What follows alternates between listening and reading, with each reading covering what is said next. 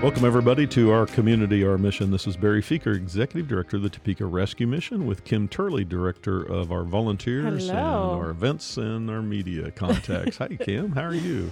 Doing good. Good. Hey, Kim. What uh, what are we going to talk about today? Well, you know, I feel like there's this hot topic that's going around, and I feel it's more like health concerns. Sure enough, huh? I mean, obviously, when you have, well, especially here at the mission, I feel like it can be a really big hot topic. Um, when you have 250 plus people staying in one place, well, I guess technically two places at each night coming in for meals, community members, it could be a, a place where a lot of health concerns happen. Absolutely. You know, coronavirus is on everybody's mind right now uh, across the whole world. Yes. Um, my life, I've heard of different things, SARS and bird flu and all those kind of Swine things before, flu. swine flu and those kind of things. But this one um, seems to be a little bit different right now. Mm-hmm. Uh, fortunately, now we're not dealing with that at Topeka Rescue Mission, everybody. So uh, don't worry about that. You uh, definitely uh, don't have to worry about that here right now. And we're hoping that we never do. Yep. Um, but uh, health is always a big issue with is. all of us. Um, and it's while we're on that topic of health uh, globally and Mm-hmm. what's happening in our own country, uh, there are other things other than coronavirus. Exactly. I mean, occur. the flu is still, I mean, I think it's coming to the end, maybe kind of dropping off, but flu is still at a high alert. I mean, around it. There's more than just the coronavirus, and then there's all sorts of colds and coughs and any other diseases that could be going around. One of the one of the uh, questions that I get asked a lot um, over the years is um, how safe are people that come to the rescue mission to help out? You know, Mhm. staff as well as volunteers from catching diseases of one kind or another. And the good news is this: is that we take a lot of time Yes. to try to address those issues to keep people safe um, so that they don't pick up something. Uh, Mhm. the homeless population, um, those who um, live in poverty, um, don't have to necessarily be homeless, oftentimes don't have access to good quality health care or they don't have good access to um, be able to avoid um, catching something. I mean, all of us Yeah. catch stuff. You know, if we go out anywhere in this world, we're going to catch things. But oftentimes, the homeless population is more vulnerable, and those who are poor are more vulnerable to catching things than other folks. hmm Do you think there's a reason for that? You know, it's um, sometimes environment Mhm. um, where they are. Let's. Uh, we've been talking about Tent City for a while. Mhm. Um, this last summer, there were some significant uh, concerns about uh, the health of people in Tent City, but not only in Tent City, um, but um, also where they then would leave and go to, um, getting on a bus or coming to a, a, a, a retail establishment hmm coming into the rescue mission, moving all around town, but yet going into a place where there was no running water, Yep. there were no toilet facilities. Um, we had a very wet summer last summer, and there was a lot of humidity, so Oh, it was a breeding ground for disease. And so I think that that's uh, one uh, reason is the environment that people are in. hmm Also, there's education Mhm. um, in regards to you know what should I do to take care of myself. Uh, Yeah. around the mission, one of the things that we do is we announce all the time to sometimes where people get really tired of hearing it. Wash your hands, wash your hands again, wash your hands again, and have these signs up. And also, we have these little um, devices that are in various places around the mission, like hospitals do, hmm whatnot, that people can disinfect their hands Yeah. um, in between times what they would be washing their hands. And then um, also um, helping people to know when they have to cough or sneeze, uh, where they do that. And I think that helps a lot. But Mhm. unless you're in an environment like the rescue mission or you're working in a place where it's frequently reminded, hmm it's out of sight, out of mind. We get busy, we go through life. And a lot of the po- folks who struggle with poverty and, and homelessness don't have access to that unless Mhm. they were in a place like the rescue mission. Yeah, and I do know, like, just from hearing stress, when individuals that are may living on the street or even staying here in the mission, they have some type of stress. There's something weighing on them, and stress impacts your immune system too, and it weakens it. Um, I don't know that, so I know when you're in a stressful situation, sometimes all of a sudden next week you could be sick because you picked up something, and That's so very true. That's very true. Um, uh, sometimes we don't connect those two together, Mhm. but definitely uh, there is scientific evidence that's been Yep. around for a long time now that a trauma or stress or not knowing where your next meal is coming from or where you're going to stay or s- worse than that, something Mhm. that's very, very tragic happened in your life it breaks down your immune system, and so you're Mhm. more susceptible to catching something. And again, whenever we're around lots of people, Yeah. and oftentimes, and you mentioned 250 plus people, that's just the ones staying here, let alone Yep. the people coming in to eat here. Uh, there can be just a breeding ground for things like this to happen. Same thing happens in schools. Exactly. Same things happen in businesses. Same things happen in multiple different areas where large groups of people gather. Mm-hmm. Granted, the rescue mission is going to be a little bit more um, prone Mm-hmm. to having those kind of diseases. So we have to take some extra steps, like a hospital would, Yeah. to be able to make sure things are clean Yeah. and uh, and and educate as much as we can. And we're pretty proactive on spraying down doorknobs, and um, we even have our clinic um, that's open up to our guests too. That is run by some volunteer, very faithful volunteer nurses and doctors. Yes. Um, so, um, but at the clinic, they're only able to give out over the counter medication. Though, if it's more Mhm. serious than that, they need to go into the hospital. And, we have we have um, three doctors who are Mhm. helping us, and then they can make referrals out to places where they can see um, a doctor or write a script or whatever for something that gets out of control. yeah, A lot of times, what we're able to do, um, fortunately, is handle that through um, time and over the counter Yeah. type meds here. And sometimes there will be a lot of sick folks that are running around the rescue mission, and other times uh, we'll be pretty free of all that. Uh, you know, you mentioned spraying down door handles. Mhm. Uh, this is something that happens multiple times a day throughout the mission. We have groups of people that go around and just spray door handles with disinfectant hmm and wipe them down. Um, I've been in many meetings before, and all of a sudden I hear the door jiggling, and other people go, "Somebody coming in?" No, they're just disinfecting the doors, you know. And so that's that's something that we do, and that that's a preventative measure that's that's hugely important to us. definitely. You also mentioned the clinic. Mhm. Um, we've had a clinic um, at the rescue mission that's been staffed by volunteer nurses for since 1986 Wow. and um, we didn't have one before that. And, and just to kind of digress a moment to talk about how health can really get out of control. Uh, 1 February, um, 1986, um, um, actually it was 1987, excuse me, uh, losing a little track here. so just a year.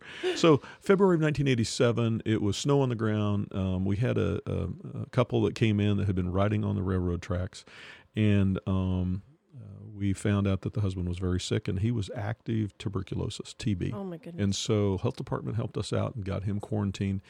Uh, but his wife was still here at the mission. And uh, one day she uh, came by my office, and this is an old, cold rescue mission. Didn't have really good heat. It was leaning to the side. This was back in the old old days, and um, she had a coat on. It was kind of cold in the building, and she said, "My feet are killing me." She said, uh, "Would you look at my feet?" And I thought, "Well, okay. No clinic, no Yeah. real connections. I'm fairly new at the rescue mission." And uh, she uh, had on these uh, kind of plastic boots Wow. with uh, kind of fake fur around the top. And of course, around rescue mission, you get used to odors sometimes, especially Mhm. when people have been riding on a railroad car and, and uh, haven't had a chance to clean up. When she pulled off the first boot, the odor about knocked me out of my chair. oh my goodness. And um, she uh, pulled that boot off, and uh, as she did it, two toes came off with the boot, Oh frostbite. my gosh. Um, I thought, how in the world could anybody not know that this yeah. was an issue? And um, she was probably in her late 50s. Mhm. Um, she was not well. And um, she was oblivious to this. Apparently, the pain wasn't as much there as I thought it would have been. She did talk about how her feet, feet hurt, but let alone that bad. Oh yeah. And uh, she started to pull off the other boot, and I said, Don't do that. No. And I said, Let me call you an ambulance right now. And so we did. And she lost most of her toes on both of her Mm. feet because she had been riding a railroad car Yeah. Um, in uh, all kinds of weather and had received frostbite, husband, active tuberculosis. So I was thinking, what do we do? This is a terrible place to be. Mhm. I'm not a doctor. Um, all I know is to call 911. And I began praying that morning, and I said, God, I'm not sure I want to do this job. And um, about two o'clock in the afternoon, a lady shows up at the front desk. Her name was Rita Tracy. And uh, she was um, one of the professors of nursing at Washburn Okay. University in the nursing school. And she said, Do you all need any medical help? Yes, please. Same day. I said, Where were you this morning? yeah. So I told her the situation. She said, You know, I've had this vision that we could help the homeless. Would you be Mhm. interested in establishing a clinic? And so Rita Tracy then started the clinic uh, back in 1987 and uh, did that for a while. And then a very, very wonderful sister came along by the name of Sharon Meisner, who was a nurse. And her husband was a dentist here in town, Bob Uh-huh. Meisner. And uh, Sharon uh, started volunteering somewhere in that neighborhood. I know she has been with us volunteering for over 25 years. Yes. Uh, maybe it's close to 30 now. I don't know. Sharon uh, is just phenomenal and has helped recruit nurses and doctors over the Mhm. years to be able to, when we run into those crisis situations, to know what to do, but also um, prevent it from Mhm. happening. Education, helping people. And a lot of times, what our nurses do and our doctors do is they listen to people, Yep. talk to them hmm about their problems. And oftentimes, that's the best medicine Yeah. that they, they can get. And that's what I tell when I'm explaining the clinic to my volunteers. I'm like, this isn't your typic typical clinic you walk into, get the job done, and leave. It's Mhm. our guests want to just talk and have that conversation and see what's going on and talk about their life too. And so, as I always tell them, it's a much different uh, clinic style than what most people are used to. Um, so that's why it takes a lot of special nurses and doctors to come to here. So, And both with Washburn Program, Baker Yep. School of Nursing, and some others that we've had, um, a lot of nurses who are in professions today do part of their training at the Mhm. rescue mission to understand the homeless population, which is really good because hospitals Mm-hmm. engage with the homeless and poor and all these kind of situations. And, and for people to have that empathy and that understanding, Mhm. it, it's very, very important that they do. definitely. Well, Kim, uh, one thing we don't want people as they hear this today to fear coming to the rescue mission. no, not at all. Uh, we need volunteers. We need lots of volunteers. And um, like any place where it's got a lot of people around, Mhm. um, the propensity to a health problem is there. We have had some in the past, but we've got a handle on those. Today, we have a handle on uh, taking care of the basic things that occur in regards to people's health in, in Mhm. highly concentrated areas and help people. But we do take a lot of measures to make sure our volunteers exactly. and the people who come to the rescue mission are are safe and secure. Mhm. With that said, when you do work with volunteers because you help facilitate tours and talk with them, does the issue or concern of health come up much in your conversation? Not really. Um, I mean, and I've been around the mission obviously for quite a few years, and just recently had a volunteer talk to me about about safety too, just like if I feel safe and stuff here, and um, and obviously I do. I mean, I don't ever feel scared or worried, um, and that's what I make sure my volunteers know is we want this to be a safe place, whether it be personal, physical, and then health too.